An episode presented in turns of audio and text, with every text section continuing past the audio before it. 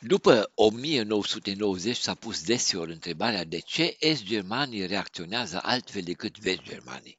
Un grup de cercetători a publicat acum un studiu analizând motivele unor participanți la așa numitele demonstrații de luni în două orașe est-germane, Gera și Chemnitz, în iarna 2022-2023. Demonstrațiile de luni sunt o formă de protest neaprobat, răspândit și în alte localități din Est. Demonstrațiile sunt, pe de altă parte, și o deturnare a tradiției așa ziselor demonstrații de luni, care în toamna anului 1989 au fost organizate de opoziția civică răsăriteană și care au contribuit la răsturnarea regimului comunist. Participanții la demonstrații de luni, organizate acum, se folosesc până și de sloganul celebru din 1989, scandând Noi suntem poporul. Titlul studiului, Mi Reichsbürger, dat publicității de Fundația Bertelsmann, se bazează pe un joc de cuvinte care s-ar putea traduce aproximativ așa. Cetățenii îmi ajunge. Cuvintele îmi ajunge au fost imprimate pe pancarte și au devenit un slogan al protestatarilor.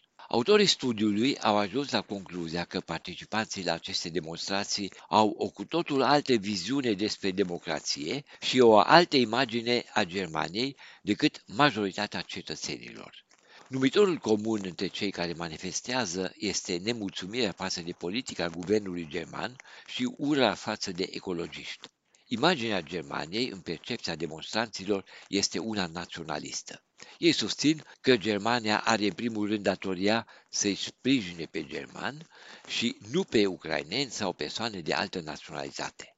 În opinia lor, democrația ar trebui să se bazeze pe voința poporului, iar aceasta poate fi exprimată doar prin consultarea directă, sub forma unor plebiscite.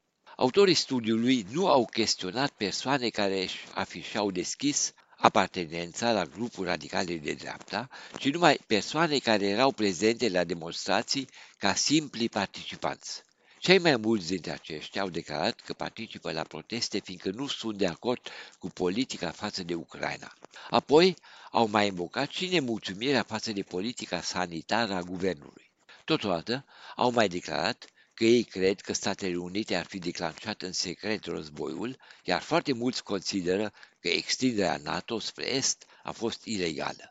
Din amalgamul acestor păreri, pe alocuri inspirate din teorii conspiraționiste, se desprinde și ideea desformulată în cercurile naționalist autoritare că sancțiunile contra Rusiei ar afecta mai ales Germania. De aceea, protestatarii cer ridicarea sancțiunilor și stoparea livrărilor de armament. Deși demonstrațiile de luni nu constituie un fenomen de masă, a explicat un reprezentant al Fundației Bertelsmann, ele constituie totuși un risc pentru democrație, mai ales atunci când ele sunt subestimate politic și social. De la Berlin pentru Radio Europa Liberă, Bilam Totoc.